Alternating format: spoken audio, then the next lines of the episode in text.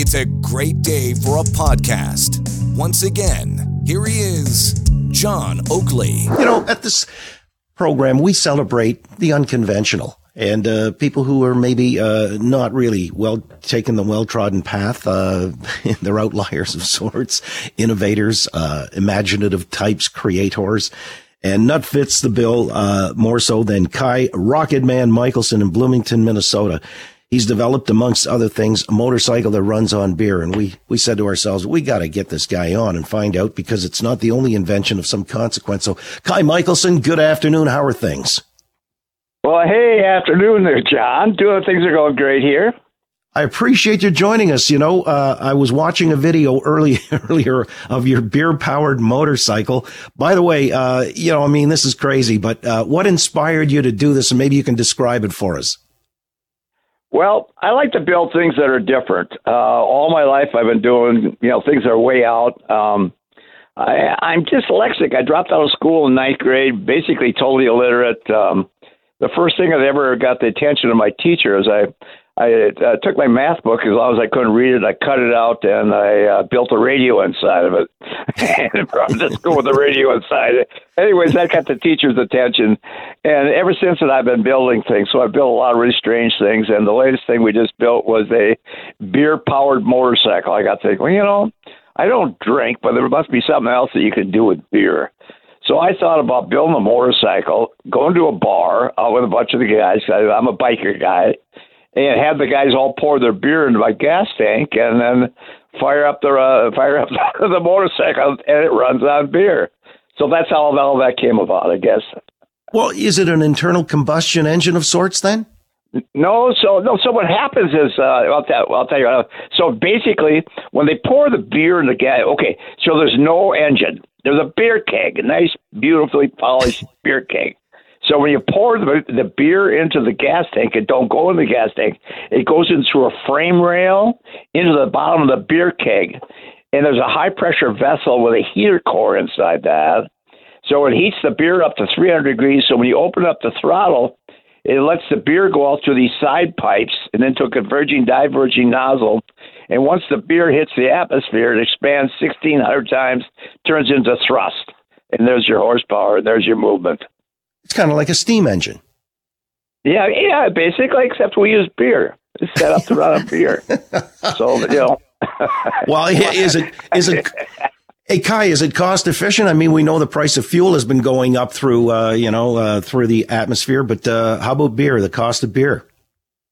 Well, the beer definitely, but you know, a lot of things I make just don't make any sense. I just make them to make them. It's different. I love doing things that are controversial. Um, you know, I've got I built a rocket powered toilet. Uh, I can, you know, I, if you look at you know, if you look uh, go into our YouTube, there's like uh, close to 200 videos of uh, crazy things we've done in the past. I've launched an outhouse, uh, full size house uh, called Our Stinking Rocket. Um, I launched a coffin, um, all kinds of, you know, in fact, you know, Toronto, I worked on it with a stunt guy by the name of Dar Robinson. He jumped off the CN Tower back in the early 80s in free fall with an eighth inch cable. Yep, I was involved yep. in that, and it was on a. Uh, uh, uh, on a primetime ABC special many years ago and yeah, so I mean, I've done we've done a few things up there in uh, Toronto through the years, but I, I worked in the film business for a number of years as special effects guy, and blew up stuff, and you know, so when I have free time, I I build weird things, and my place is just full of weird things. Well, yeah, that most a, people don't have. a rocket powered toilet. Uh, I mean, seriously. That's called that's called the SS Flusher, and that that runs on nitrous oxide and plastic. It's, a, it's what's known as a hybrid rocket motor. Is that what the okay? I was going to say, uh, is that something you want to sit on and do your business? Well, no, but you can go for a ride on it.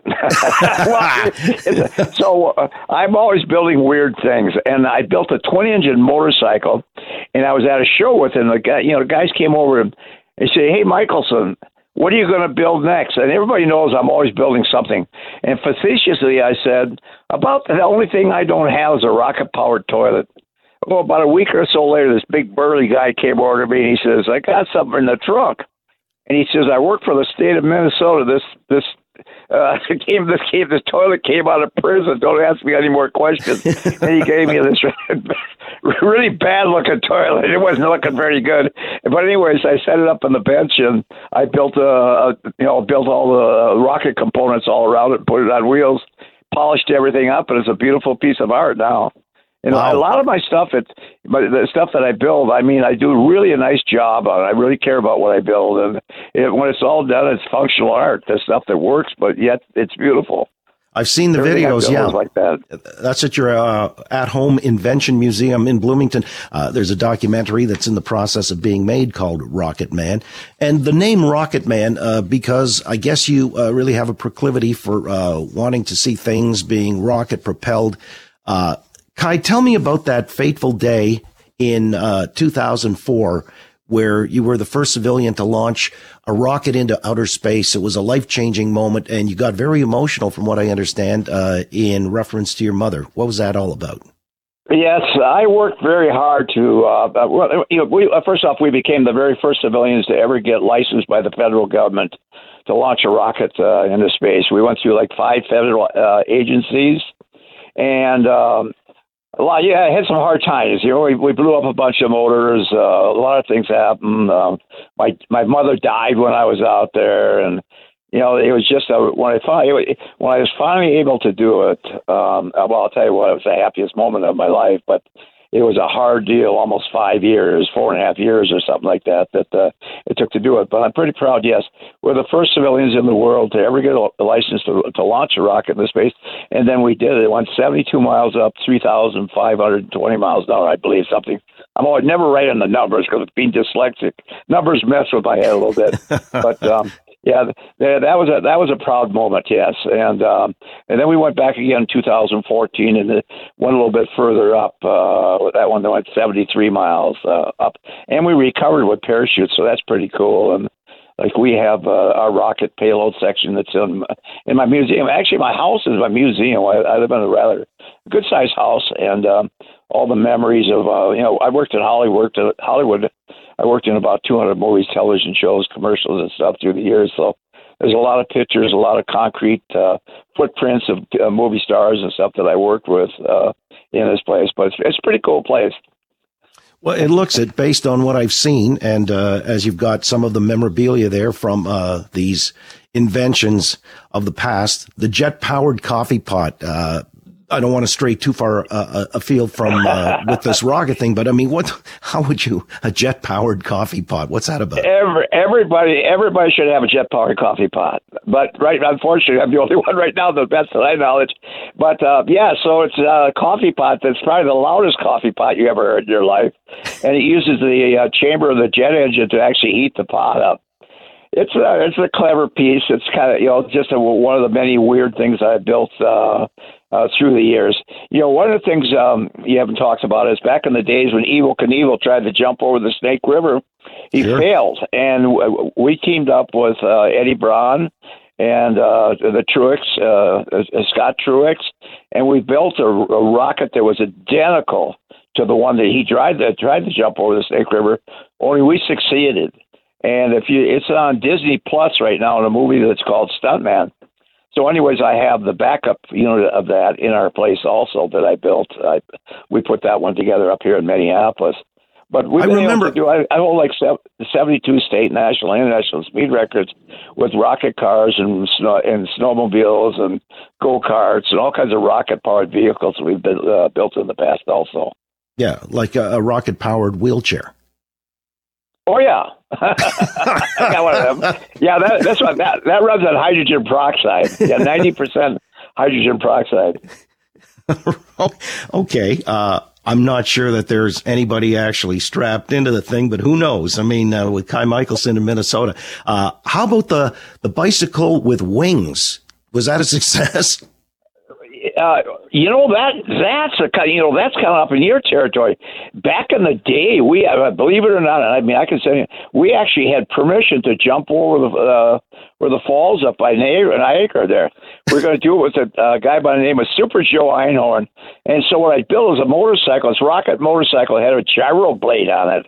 And our idea was to jump across the falls, and on the other side through pyro, we're going to pull the blade off, blow the blade off, so he would basically crash on the other side of the pure motorcycle. it sounds like a crazy idea, but I'm just telling you, it was in the works, and uh, we do have that on display in, in our place. Yes. Okay, uh, the guy. You sure it wasn't Super Dave Osborne uh, who was doing no. kind of the parody? no, I know. yeah, I know Super J, uh, Dave, and and he has actually made fun of some of the things that we've done in the past. He's well, actually done a couple of them pretty that are hilarious, as a matter of fact. Is there a point where uh, you know some of these inventions uh, could you know uh, be publicly you know, uh, obviously manufactured and mass produced so that you can monetize them in a big way. Yeah, but that's uh, for me. It's to me, it's my. I I only interested in making uh, one thing once. You know, uh, once I've done one, I don't have interest to go any any further with that. Um, I came really close one time. My family made motorcycles from 1908 to 1960 in the Minneapolis and the Michaelson motorcycles. And I, I was going to build 25 of them. As it turned out, I did. I built one, and just uh, it just kind of lost my interest uh, from there. But it's really, it was really a nice motorcycle. Really nice. Well, the one, the beer keg uh, there for the engine, uh, that's a beauty. Uh, you yeah. know, it looks, yeah, yeah, it looks like yeah. a classic. I won, I won, I won first prize, uh, prize at a car show with that thing. I couldn't believe it, and won the sweepstakes with it. Really? but ha- have you taken it out? Ky, have you taken it out for a spin yet? No, we will pretty soon though. Yeah, pretty soon. We we we fired it up, and then we just fired it up the other day for uh, television. Uh, some people are over here at Channel Nine up here in Minneapolis, and we just fired it up for them. But pretty soon we're going to be doing it. Yeah, you know, we're just we, our trees are just getting green here and everything, so spring is here now. We we've had a long winter here, long, long, long winter. Hey, you don't have to convince us we're in Canada. I mean, it's uh, pretty much yeah. same latitude as Minnesota, as Bloomington there. Yeah, yeah, yeah, yeah. You got your share too. I saw up there. So, Ky, what's next on the agenda for you to invent? Uh, what's sort of uh, going around there in the cranium that you're thinking about? Well, actually, I'm building an oddball motorcycle. I'm building a motorcycle that's got a BSA motor up front and a Triumph motor in the back and see, you know, see everything. Everything I build is in my head. I have a total mechanical photographic mind. I see stuff long before I ever build. I know. I know exactly what it's going to look like. There's no no drawings, no blueprints. I don't read a micrometer. I don't do any of that. Everything I do is freehand. So I'm a pretty gifted guy.